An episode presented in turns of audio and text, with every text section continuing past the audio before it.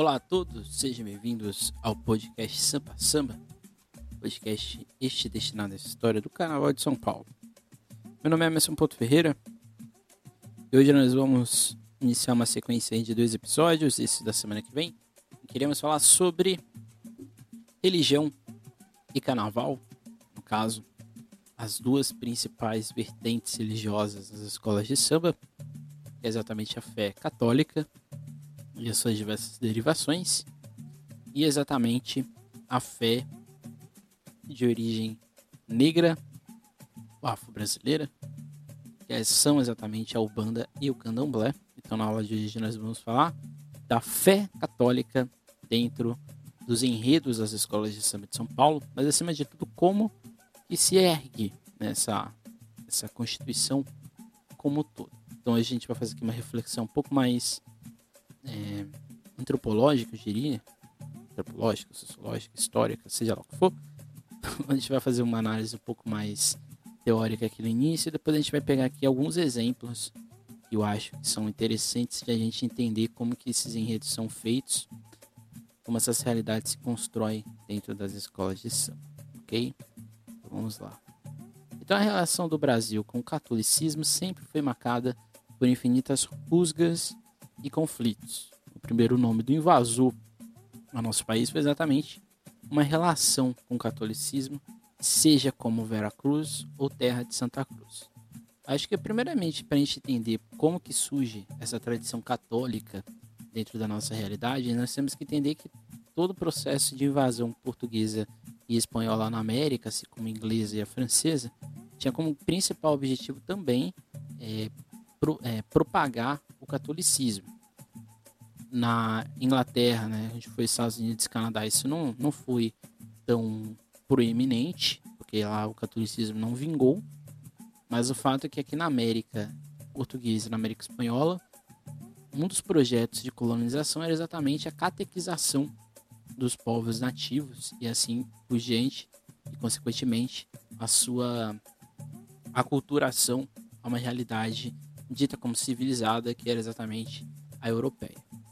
Esse ponto é importante, a meu ver, porque eu acho que não tem como a gente dissociar a relação que a gente tem com o catolicismo se não for por diversas e infinitas e infinitos conflitos. Eu normalmente gosto de, de me denominar como um ateu não praticante. Acho que acho que essa é a melhor definição para muitos brasileiros. Eu não me considero um católico, assim como não considero de nenhuma outra religião mas eu não posso apagar ou negar a possibilidade e a existência de que boa parte da minha infância, adolescência, o catolicismo esteve presente dentro de várias questões, seja elas ligadas à família ou não. Eu acho que isso é muito comum também boa parte das pessoas que talvez estejam me ouvindo, né?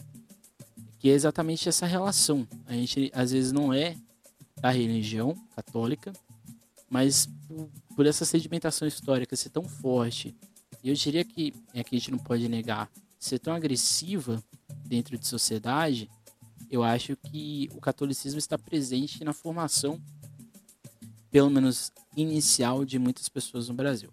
Claramente que existem várias outras possibilidades religiosas no Brasil, judaica, islâmica, de catolicismo, é, Umbanda, Candomblé, outro, Espiritismo, entre outras várias. Mas acho que em algum momento das nossas vidas nós estamos em contato ou entramos em contato com a fé católica. Então, ou seja, o brasileiro é católico mesmo ele não aceitando ser. Acho que essa é, um, é uma frase que eu ouvi de um professor meu e eu sempre levei isso para muitas coisas ao longo das minhas andanças. Os diversos processos que se seguiram ao longo do tempo envolvendo o clero com a população no Brasil edificou uma influência pela catequese que modificou aspectos e hábitos do cotidiano. Eu, por exemplo, sou. Eu participei é, de, de, de, catequismo, inclusive fui professor de catequismo, olha só que, que coisa, coisa doida, né? E acho que é o primeiro. É, acho que é uma das coisas que mais é proeminente dentro da nossa realidade. A catequese é um projeto, principalmente político, e colonizador português e a gente pegou como herança. Só que eu acho que dentro do Brasil, é, esses hábitos, principalmente religiosos, é o que vão pegar e vão transformar boa parte da nossa existência. Então, é, a fé católica é uma prática que ficou impermeável nas diversas ações dos mais de 521 anos de nossa história. Então, aqui citando eu, é, eu aqui, né, o catolicismo popular do país, né, dentro de todas as camadas, grupos sociais em cidades, seja dos centros urbanos ou do interior, sedimentou essa realidade. E acho que isso é muito importante, né? Por mais que a gente tenha hoje um avanço do, da, da fé protestante ou dessa fé evangélica, se é, se é que podemos dizer que ela seja evangélica, é, eu acho que a, a, a Igreja Católica ainda é muito presente, principalmente nas escolas de samba. A escola de samba, por mais que ela tenha, muitas delas têm uma relação muito grande com a, a fé ou a religião da, do candomblé, da Umbanda, eu acho que o catolicismo faz parte de muitas dessas escolas. Vou citar aqui duas, né? A Nenê de Vala Matilde e a Mocidade Alegre até hoje fazem missas nas datas dos seus próprios aniversários. Boa parte dessas missas são ecumênicas, mas no início quase todas elas também estavam dentro da lógica do catolicismo. Eu citei aqui dois exemplos é, simples, mas a gente tem ao redor de várias outras escolas essa existência. Então acho que quando a gente vai para o campo popular, ou para esses grupos que se formam na cultura popular, o catolicismo é muito mais presente, ele se torna muito mais visível. E acho que aqui a gente vai, a gente vai fazer ao longo aqui do, do desse início, o catolicismo ele existe um catolicismo oficial, dogmático, esse catolicismo mais pesado, se assim podemos dizer, das regras, do, do clero, do papa, do padre, do bispo e assim por diante. Mas o que a gente está falando aqui, que eu estou falando desde o início, é um catolicismo popular que a gente vai é, definir daqui a pouco. Então, Câmara Cascudo chama isso de clima religioso, uma espécie de hibridação entre a relação popular e os dogmas da Igreja Católica. Em outras palavras, estamos nos direcionando para uma naturalidade cristã em nossos hábitos cotidianos. Por isso que eu, é, eu, costumo dizer eu sou um ateu não praticante, porque a gente tem é, quase que entranhado na nossa sociedade toda uma ideia de, de pecado, de. Não só de pecado, mas principalmente da lógica de uma culpa cristã. Acho que é uma coisa que é muito, é muito presente dentro de nossa sociedade.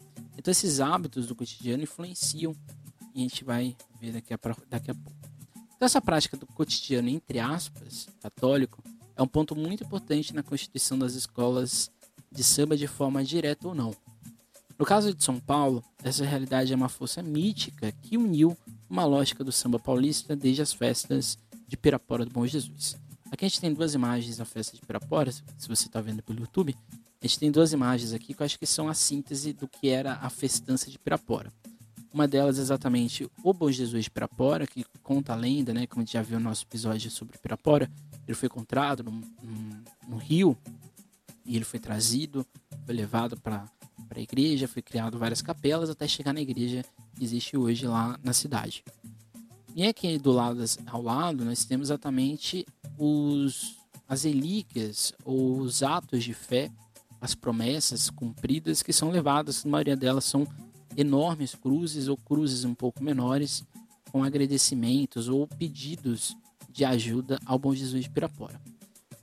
Embora boa parte da festança que exista é, durante muito tempo ali na em Pirapora do Bom Jesus, ali no início do século XX, seja totalmente diferente do que é hoje, foi, a, foi o impulsionamento da festa de Bom Jesus de Pirapora que construiu ou edificou esse samba rural paulista a gente pode ver também essa existência da, do festejo religioso como importante para a constituição de um carnaval em São Paulo com os caiapós. Os caiapós que existiam ali no final do século XIX e foram se extinguindo no início do século XX eram uma espécie de festejos, boa parte deles de negros, que saíam atrás das, das procissões religiosas na cidade, principalmente na região da Liberdade. Então, ou seja, dentro de São Paulo, acho que até um pouco mais do que no Rio de Janeiro, essa relação do festejo religioso, dessa, desse catolicismo popular, sempre esteve alinhado com a lógica existente das escolas de samba de São Paulo, ou dos cordões, ou dos blocos, e assim sucessivamente. No caso em específico do século XIX, tanto em Bom Jesus de Pirapora quanto nos Caiapós, a Igreja Católica serviu como um ponto de refúgio para essas manifestações culturais. Então, ou seja, a relação carnaval e escola de samba sempre existiu. Acho que o que acontece com o tempo, acho que foi a tenta... não a tentativa, mas acho que foi um... a tentativa de é uma tentativa de desprendimento dessa relação e é uma coisa, uma coisa que ficou meio que suprimida. Talvez, principalmente por causa de uma relação muito truncada entre o carnaval que foi crescendo de escola de samba e a narrativa religiosa e boa parte da, dos bispos, né, principalmente os de São Paulo e do Rio de Janeiro, que aqui falando das escolas de samba nos polos mais, mais concentrados, a resistência foi muito grande. Tanto é que na década de 80, década de 90, início dos anos 2000, fa fazer um enredo religioso era muito problemático. Inclusive citar a religiosidade exatamente por temer uma censura ou um, uma interferência um pouco maior. Então, de herança dessa relação católica com a nossa sociedade, deriva do gesto da bênção, que tem traços do catolicismo português nas diversas mendigas que foram criadas e principalmente das relações dos povos pretos no Brasil. Um exemplo muito claro, acho que esse aqui é o exemplo mais claro, né? A bênção, ele, ela não é uma prática só católica, né? Ela tem também no, no candomblé e na umbanda. Mas eu acho que, principalmente cidades do interior, não sei quem aqui já morou ou mora em alguma delas, essa relação da bênção, ela é quase que um, um ritual. Você chegar na casa de alguém mais velho da sua família, ou algum líder religioso, você pede exatamente a bênção, ou no caso, uma proteção ali inicial. A bênção dentro da escola de samba, ela, é, ela faz parte do ritual que a gente viu no podcast passado com a Maria Laura Cavalcante. E essa bênção, ela não é só um, um gesto de respeito, ela é um gesto de cuidado, de zelo, de uma relação realmente construída e edificada por, por uma sedimentação histórica muito grande. Não é à toa que a bênção, né, o ato de benzer, será enredo né, da camisa verde e branco para o próximo carnaval. Então, ou seja, esse ato de benzer dentro da escola de samba é essencial e é uma derivação, uma habilitação, ao meu ver, do que existia do catolicismo português que chega para o Brasil. Esse catolicismo vai se transformar no catolicismo popular e ele vai se hibridizar com várias outras realidades é, existentes, né? E assim sucessivamente. Provavelmente você já pediu bênção a alguma baiana, alguma velha, alguma algum membro da velha guarda dentro da sua escola de samba e é, é um ato, querendo ou não, dentro dessa lógica religiosa. Dentro desse catolicismo popular de, é, de ter uma predefinição de São Sebastião, São Jorge, Nossa Senhora dos Navegantes, Nossa Senhora Aparecida, Santa Bárbara, e ganha outra simbologia. Então acho que quando a gente vai para o campo popular, que já chegamos na escola de samba, o santo, ele não é só, por exemplo, aqui citando São, é, São Jorge, um guerreiro da Capadócia que foi perseguido durante o Império Romano, de, depois de vários martírios, depois de eles é, aguentar diversas, diversas tentativas dele sair da Igreja Católica, depois da morte dele, dentro desse aspecto popular e dentro da escola de samba, esse santo ele ganha um outro significado. Ele não é só o Jorge da Capadócia. Ele é o São Jorge da Tatuapé, ele é o São Jorge da Gaviões da Fiel, é o São Jorge da, do Império Serrano e assim por diante. Então, o santo, quando ele chega na escola de samba, ele ganha uma outra dimensão que é herdada desse catolicismo popular. Catolicismo popular, ele coloca dentro da, dessa santificação, dentro deste santo, uma relação muito conflitosa entre a fé e, vamos dizer assim, o a herança pagã, que seria a festa ou a festividade. E aqui citando o Sérgio Buarque de Holanda, ele diz que cada casa quer ter sua capela própria, onde os moradores se ajoelham ante o padroeiro protetor. Cristo, Nossa Senhora e os santos já não aparecem como entes privilegiados e eximidos de qualquer sentimento humano. Todos fidalgos e plebeus querem estar em intimidade com as sagradas criaturas e o próprio Deus é um amigo familiar. Doméstico e próximo, o oposto do Deus palaciano, a quem um cavaleiro de joelhos vai prestar sua homenagem como o seu feudal. Por que isso é importante, né? Porque dentro dessa lógica, principalmente um pouco mais antiga, em que ir até a, a missa era ter o contato com esse santo, acho que a cultura popular faz é, dimensiona, redimensiona o catolicismo. Eu acho que isso é muito bonito e é muito presente, é, principalmente na América Latina, em que desde o México até a Argentina a gente vai ter a presença de um catolicismo muito popular. Esse catolicismo ele vai mesclando aspectos da cultura negra e indígena, é, claramente, né? Cada um tem ali a sua, a sua, o seu contato próximo.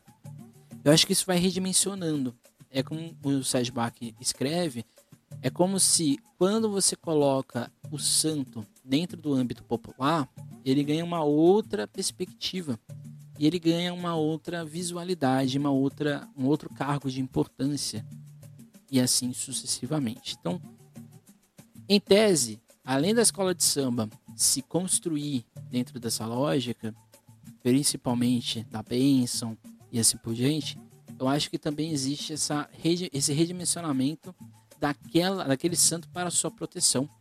Que a gente vai ver no episódio que vem, quando a gente for falar também de secretismo religioso, mas que está dentro desse orbita, dentro dessa realidade. Então, o catolicismo popular, que eu estou falando aqui há muito tempo, é uma das modalidades do catolicismo e tem a sua funcionalidade a, a partir da figura nuclear, que são as devoções dos santos. Dito de outra maneira, esse catolicismo pode ser definido usando a expressão popular, muita reza, pouca missa, muito santo, pouco padre. Porque eu acho que isso é importante, né? Porque eu acho que às vezes você pode ser devoto de São Jorge, de São Sebastião, de Santa Bárbara, Nossa Senhora Aparecida, e você não ser religioso. Eu acho que é, isso é o catolicismo popular, e eu acho que é isso que a escola de samba faz muito bem. Nos seus enredos, na sua narrativa é, popular, sedimentada. Que é o quê? Esse padroeiro, às vezes a escola, às vezes os componentes daquela escola nem sabem da história ou não sabem o significado daquele santo. Mas ele, quando ele chega, ou ele, quando ele se encontra com a escola de samba, ele ganha um outro dimensionamento. Ele é um protetor. É como se fosse um guia. Por isso que é muito relacionado com a ideia do secretismo religioso. Embora a gente vai falar mais na aula, no podcast que vem, aqui a gente pode adiantar, talvez, que não é só o cultuar o santo porque ele foi sincretizado com um orixá. Eu acho que, principalmente a partir dos anos 60, 50, quando as escolas de samba se estruturam de fato, essa, esse apego ao santo é também ao santo e ao orixá. É como se os dois fossem, é como se fosse uma proteção dupla dentro da escola de samba. Então acho que isso é o catolicismo popular. É um catolicismo que nem, não necessariamente você vai ser devoto, ou você vai na missa, ou talvez você nunca vá numa igreja. Mas você tem essa devoção, você acredita naquilo. Você acredita que aquilo é possível, principalmente com proteção. Então, os aspectos que fazem o catolicismo popular ser tão forte no país está diretamente associado à lógica da festa, ou de uma grande comoção de massa em direção a este santo. Né? Um exemplo muito claro disso é, por exemplo, a lavagem de Nosso Senhor do Bonfim, na Bahia, né? Salvador e parte ali do Recôncavo Baiano e que se estendeu para outras partes do país. A manifestação de Nosso Senhor do Bonfim é extremamente um catolicismo popular, porque ele mescla com certeza ali as águas de Oxalá, toda a questão envolvendo que, por exemplo, inclusive vai ser enredo da Águia de Ouro próximo carnaval, mas acho que é importante também a gente perceber o que essas, fest essas esses festejos ou essas festividades, elas abraçam a essa tentativa da população de se reencontrar. Acho que esse é, é, é o grande ponto. A população coloca, e principalmente a população mais pobre e humilde do país, coloca exatamente nessas, nesses santos uma última possibilidade de reconstrução da sua vida. Da sua vida, da sua autoestima, da sua possibilidade de, de viver em um país em que, em tese, elas não são bem-vindas. Então, o apego ao santo, o apego popular, o apego, por exemplo, a Nossa Senhora de Nazaré, lá no, no Pará, é uma tentativa, exatamente, de, de se apegar uma, a, um, a um desejo, mas não desejo, mas a se apegar a uma realidade que pode ser que não mude, e pode ser que a pessoa nem acredite que isso vai mudar, mas é uma possibilidade que não é negada a ela. O Estado não nega ela, o capital não nega ela, a desigualdade não nega ela a o venerar, o apoiar, o se dedicar ao santo. Por isso que o catolicismo popular é tão diferente do catolicismo é, oficial, porque o catolicismo popular é adaptável e ele se adapta porque ele não exclui. E a festa é o maior exemplo disso. Festa de reis, cavalhada, congada, todos esses de, indiretamente estão associados ao, à festividade católica, inclusive o próprio carnaval. Então, desde 1965, em São Paulo, nós temos ao todo, em todos os grupos, 37 desfiles que falam dessa realidade, sejam de, de um santo, ou de um aspecto geral do catolicismo, ou de um pensamento católico que desenvolve todo o enredo e o desfile daquela escola.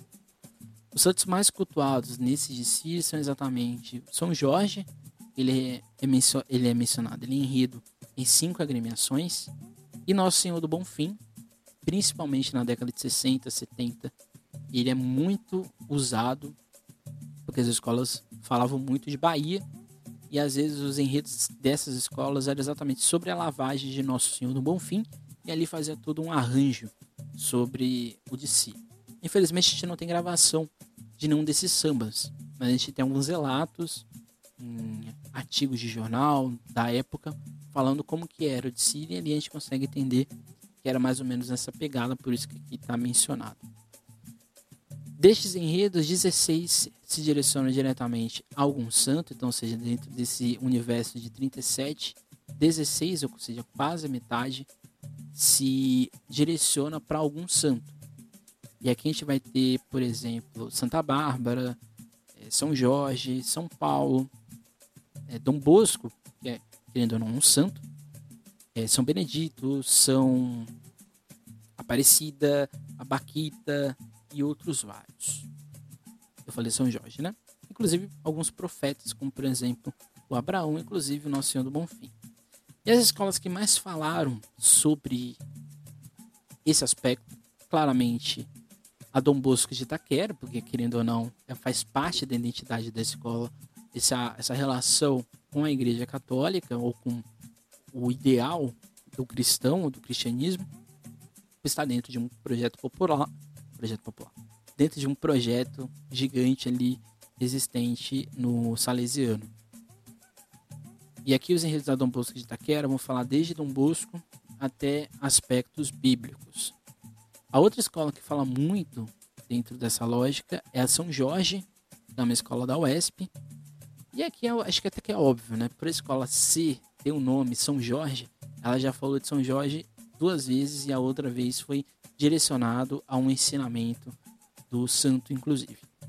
E a outra escola é a Mancha Verde, né? A Mancha Verde tem ali em 2006, 2007 um enredo que fala sobre, tá dentro dessa realidade. E o último carnaval recente, inclusive, quando ela fala de Jesus Cristo, né? É um enredo católico, né? Pelo menos pega-se, se inspira nessa história, nesse ensinamento e vai fazendo todo o seu desenvolvimento de desfile. Mas aqui que eu vou citar é o desfile da Mancha Verde de 2006, o primeiro, eu acho que é um exemplo muito claro de quando o catolicismo ele se encontra com essa realidade social. Acho que esse é um ponto muito grande.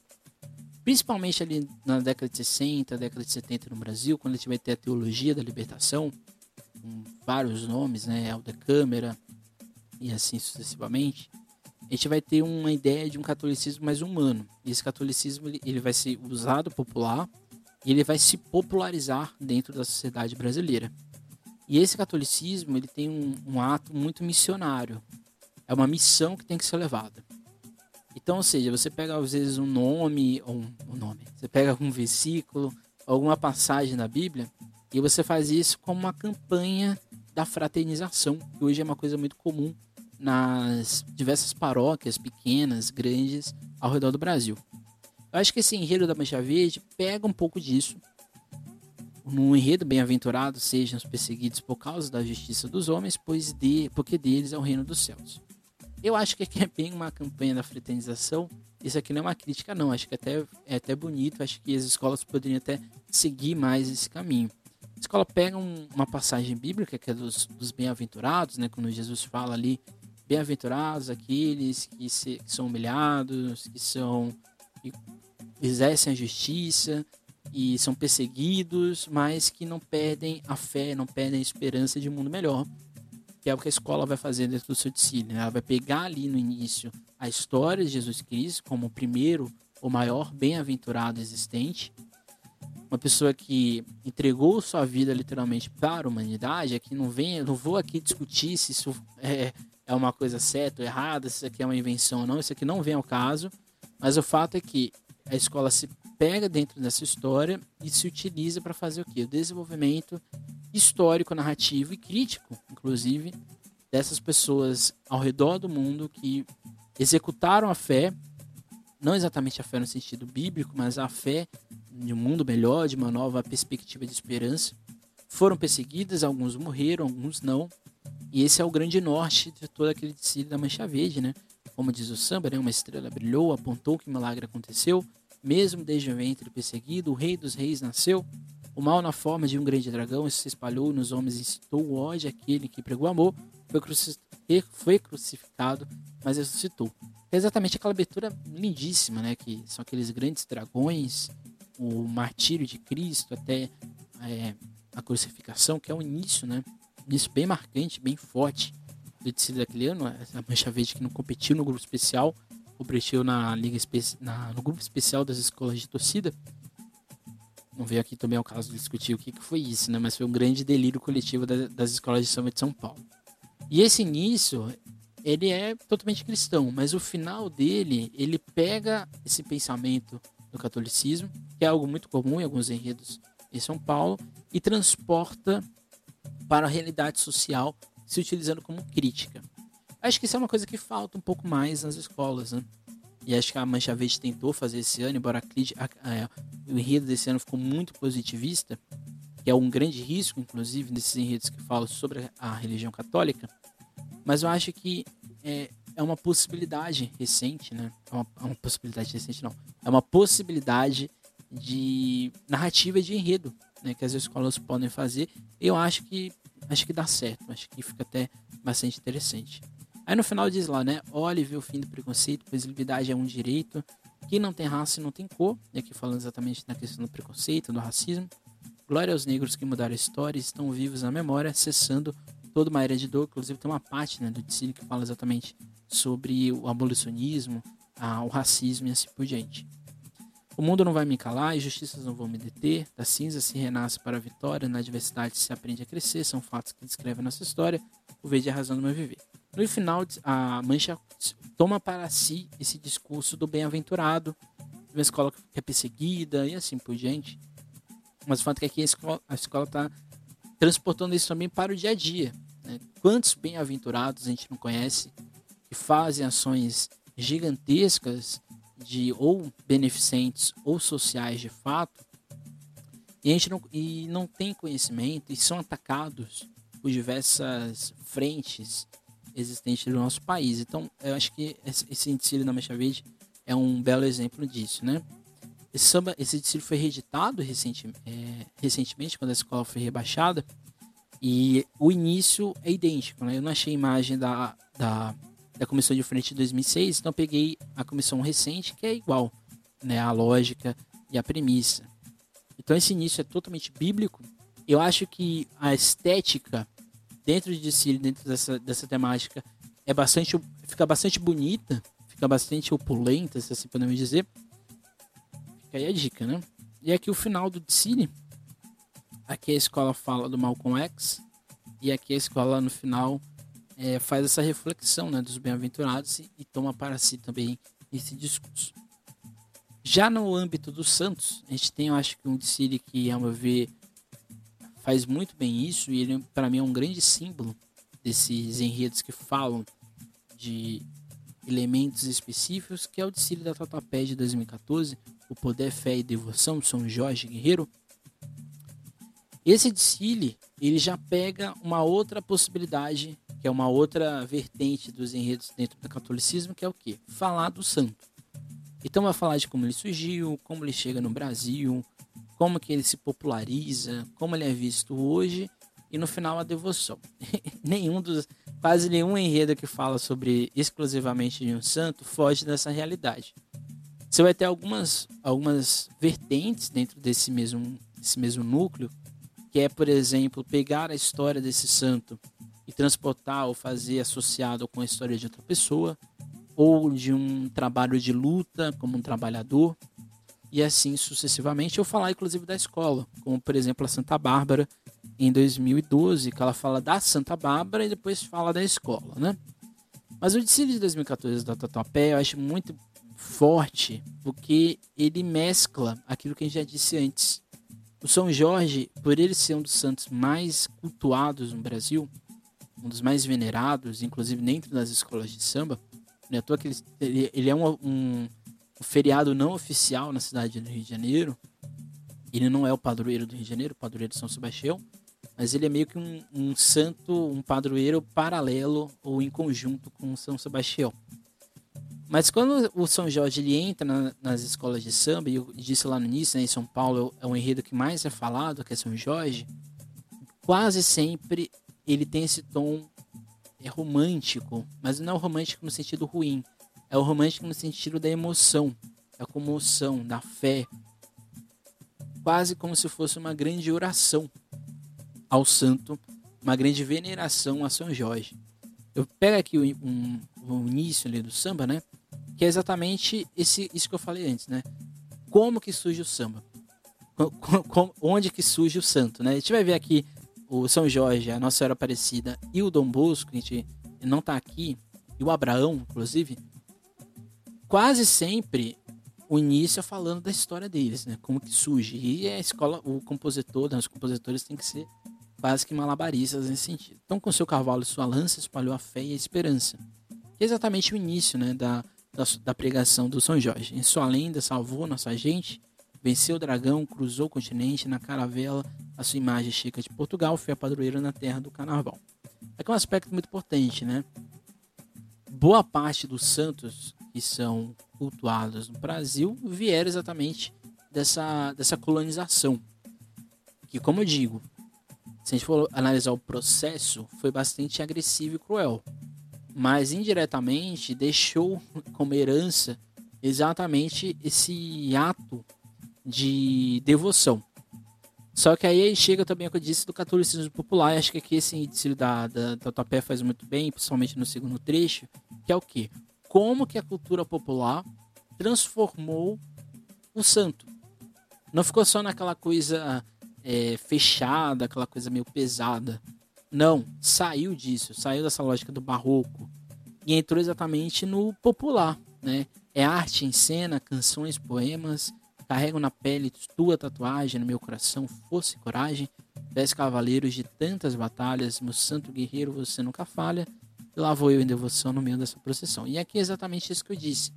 O São Jorge talvez seja o santo em que essa, essa cultura popular, ou esse catolicismo popular, transformou e modificou toda a sua lógica. Eu acho isso fantástico. E de novo, você pode ser ou não católico, você pode achar que isso seja uma forma de alienação ou não, mas acho que esse ato de, de acreditar, colocar no santo uma possibilidade de melhora, às vezes não é uma alienação. E acho que essa, esse trecho aqui do Tsiri e o final do Tsiri da Totopé deixa isso muito, muito, muito claro, né? Aqui nessa última, essa parte aqui de baixo, a gente tem exatamente isso que eu estou falando, né? São Jorge, ele é quase que um, um ente protetor, como se, como se fosse um advogado popular.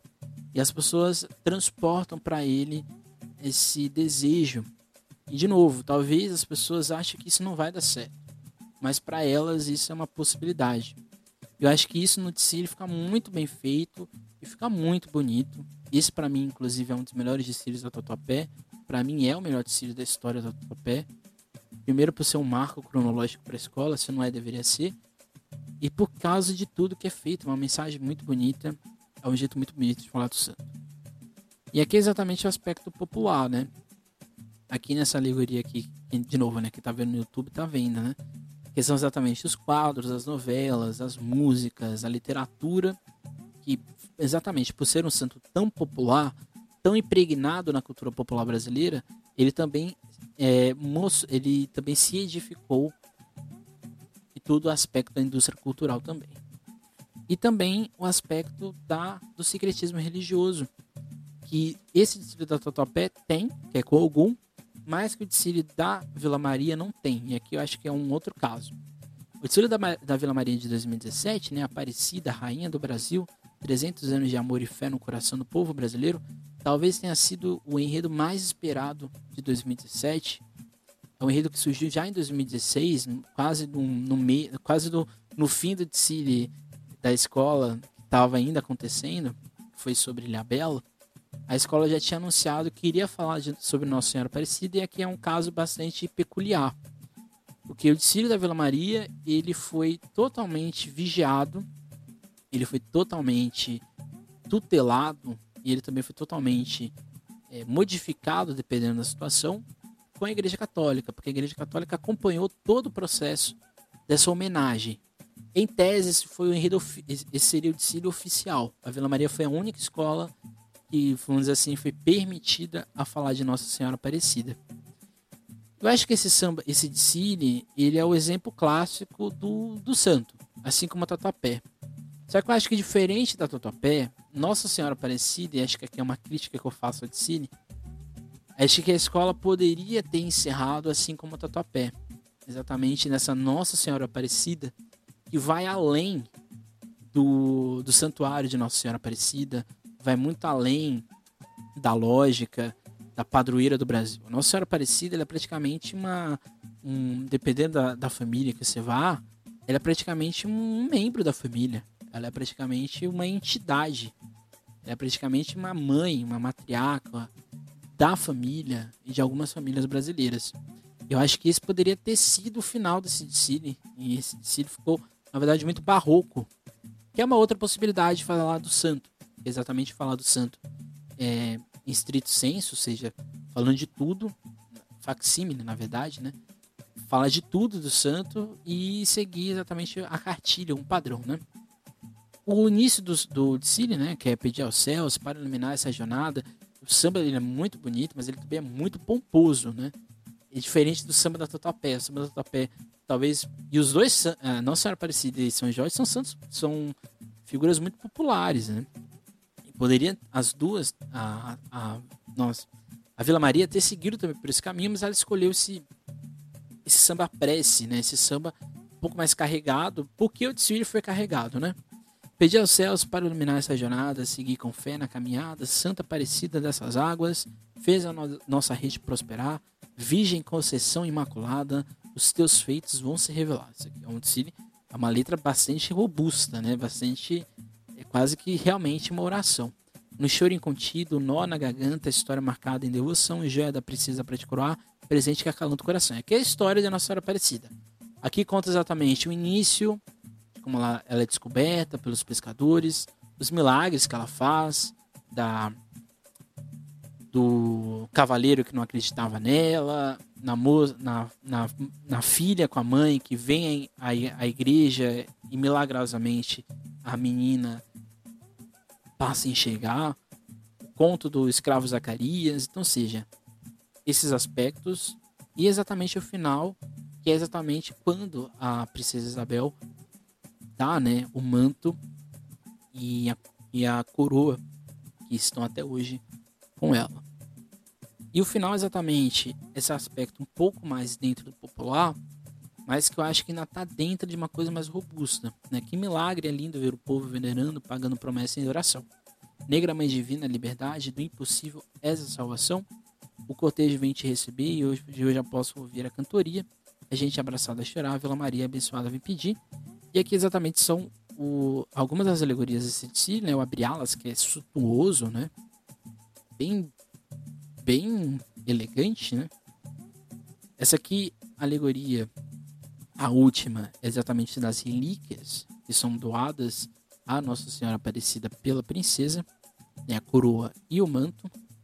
E o último carro, e foi o mais polêmico, né? Porque ele tem um problema ali de volumetria, foi o que a, a, os, os jurados alegaram, que é exatamente sobre Aparecida. Eu acho que esse final poderia ter sido igual essa aula do Cine, o final poderia ser exatamente o povo com Aparecida, e não Aparecida com uma, um, uma imagem bastante distante. Eu acho que abraçar a realidade foi o que faltou desse Cine. E aqui, exatamente por ser uma santa que está dentro desse catolicismo popular, assim como outras diversas Nossa Senhoras, como a Nossa Senhora Conceição, que em alguns lugares é secretizada com Oxum. Um outro desfile que é um pouco fora, porque é o único desfile que não fala de um santo, mas fala de um personagem da Bíblia, que é Abraão, patriarca da fé na Perola Negra, em 2011. Acho que o, tá errado aqui o, o, a data, mas é 2011, né? E exatamente esse desfile vai falar de Abraão, da história de Abraão.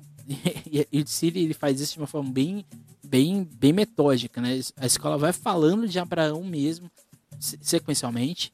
Mas acho que esse desfile ele mescla o desfile da Mancha Verde com esses dois desfiles do Santo, que é exatamente pegar uma figura da Bíblia e no final passar essa mensagem de intolerância religiosa ou de comunhão da fé. Abraão, por ser o grande patriarca das três principais religiões monoteístas do mundo, a escola passa essa mensagem, né, que não deve existir esses ódios de preconceito religioso ou de menosprezo e ataque à religião do próximo. Um desfile esteticamente belíssimo, talvez um dos melhores trabalhos do André Machado. E a escola passa essa mensagem muito bem, essa mensagem da fé, essa mensagem é, pega do catolicismo e transporta para a realidade do atual da sociedade. Vocês percebem que os três, esses quatro desfiles que eu falei para vocês, eles trazem essa realidade do popular. Mas para mim, e aqui já encerrando, né? O desfile que mais bem fala sobre essa realidade é Tucuruvi de 2016, celebrando a religiosidade, Tucuruvi canta as festas de fé. E eu pego aqui esse trecho, que é o trecho final, né? Levanta a poeira do chão, senhor, ajeita o laço de fita, sinhá, entra na roda, pula a fogueira, arrasta pé, não balanceia a noite inteira. Lá no céu, uma estrela anuncia, vamos plantar a fraternidade, um brinde à felicidade, unida família, tempo de amor, vivendo a paz do Redentor. A ideia do enredo era falar das diversas manifestações de fé existentes no Brasil e que se celebram pela festa. Eu acho que aqui é exatamente o símbolo do catolicismo popular. É pegar um santo, é pegar um trecho da Bíblia e assim por diante, transformar isso, ou uma passagem da Bíblia, e transformar isso em uma possibilidade de comunhão popular. E somente a festa faz fazer isso, né? Um exemplo maior disso é a festa junina. Ali a gente vai ter é, Santo Antônio, São João, São Jerônimo e outros, e outros vários. Que ali eles são. É, foi uma forma, talvez, popular de comemorar a colheita, comemorar o pedir bênção para o que vai vir depois. É uma, foi uma forma também de cultuar esses santos e ao mesmo tempo de também agradecer eles. E o melhor jeito de fazer isso foi exatamente com a festança, com a festa, com a manifestação cultural. E acho que esse desfile faz isso muito bem. Claramente, eu não vou entrar aqui em mérito se ele é, se ele é bem feito, se ele não é bem feito. Isso aqui não me importa. O que importa para mim é o que ele fala. Eu acho que quando a gente vai vendo as alegorias, a gente vai vendo as fantasias, a narrativa que o carnaval escolheu, fica muito visível. Acho que isso fica também na possibilidade de como a gente pode falar desses assuntos, né, desse, desse tema, e a gente falar disso dentro de, de uma naturalidade das escolas. Né? Por que a gente não faz mais em, esses enredos dentro dessa lógica das festanças populares, dessa, dessa lógica do povo? Esse catolicismo popular, acho que as escolas podem trazer novamente para as suas narrativas. E eu acho que é uma grande, ficaria muito bonito. Não sei porquê, talvez por questões de patrocínio, ou porque o nosso carnaval ficou tão produto, né, que não é, não é interessante falar sobre isso. Não sei, mas acho que a gente pode interpretar isso de outras formas, né? Um exemplo muito claro disso é a Dom Bosco, quando ela falou de Dom Bosco. A Moon, quando falou do, da, da, da do, dos três santos, né, que são secretizados em Xangô, mas isso a gente vai ver mais para frente. Mas esse decide a lógica do André é exatamente falar já no início do que, que Xangô, ele, é, ele é quando você cultua São João, São Jerônimo e, e outros vários, você está exatamente cultuando também Xangô, é, mesmo que você não seja do candomblé. Então acho que isso fica a mensagem, né? Acho que as escolas podem tem essa possibilidade, que vai dar uma boa estética, vai dar um bom samba, vai dar um, uma coisa legal, exatamente voltar essa temática. Em algumas escolas que nunca se, se embrenharam nessa temática, eu acho que é uma possibilidade. É uma coisa do nosso povo, é uma coisa da nossa cultura popular e faz parte de um catolicismo que acho que é o catolicismo que eu acho que, eu, que é o que eu acredito, que é esse catolicismo do povo quando o povo de fato faz de uma, de uma fé do colonizador e transforma nisso a partir do seu modo de vida, do que ele acredita. Eu acho que isso pode ser uma possibilidade para as agremiações no futuro, quem sabe. Então esse foi o nosso episódio de hoje. No episódio que vem a gente vai fazer a mesma coisa que a gente fez aqui, só que direcionando para os enredos de temática do candomblé e da umbanda. A gente vai falar lá de, dos orixás, de como que isso se estrutura nas escolas de samba e assim por diante. Não deixem de seguir a SASP nas suas redes sociais, Instagram, Twitter, Facebook. Aqui no YouTube não deixe de curtir este vídeo, de compartilhar ele, caso você gostou dele. Se você não gostou, você pode fazer aqui no, escrever aqui nos comentários o que você achou que pode ser mudado você pode colocar aqui também algum enredo dentro dessa temática que te marcou, ou talvez algum enredo dentro dessa temática por alguma escola de samba que possa utilizar desses, dessa temática, que eu acho que não pode ser mais vista como tabu. Faz parte do nosso país, faz parte da nossa estrutura social. Então é isso. Até mais. Tchau. Nunca esqueça, nunca deixe de sambar. Você precisa tomar segunda dose de vacina, não esqueça também de tomá-la, exatamente para a gente ter um princípio de volta de normalidade. A pandemia ainda não acabou, a gente ainda está nela, então todos os cuidados como máscara, álcool em gel e, se possível, evitar estar em contato com muitas pessoas é uma possibilidade para quem sabe 2022 nós não podemos estar agradecendo aos santos tudo que a gente passou. Então é isso, gente. Até mais e tchau.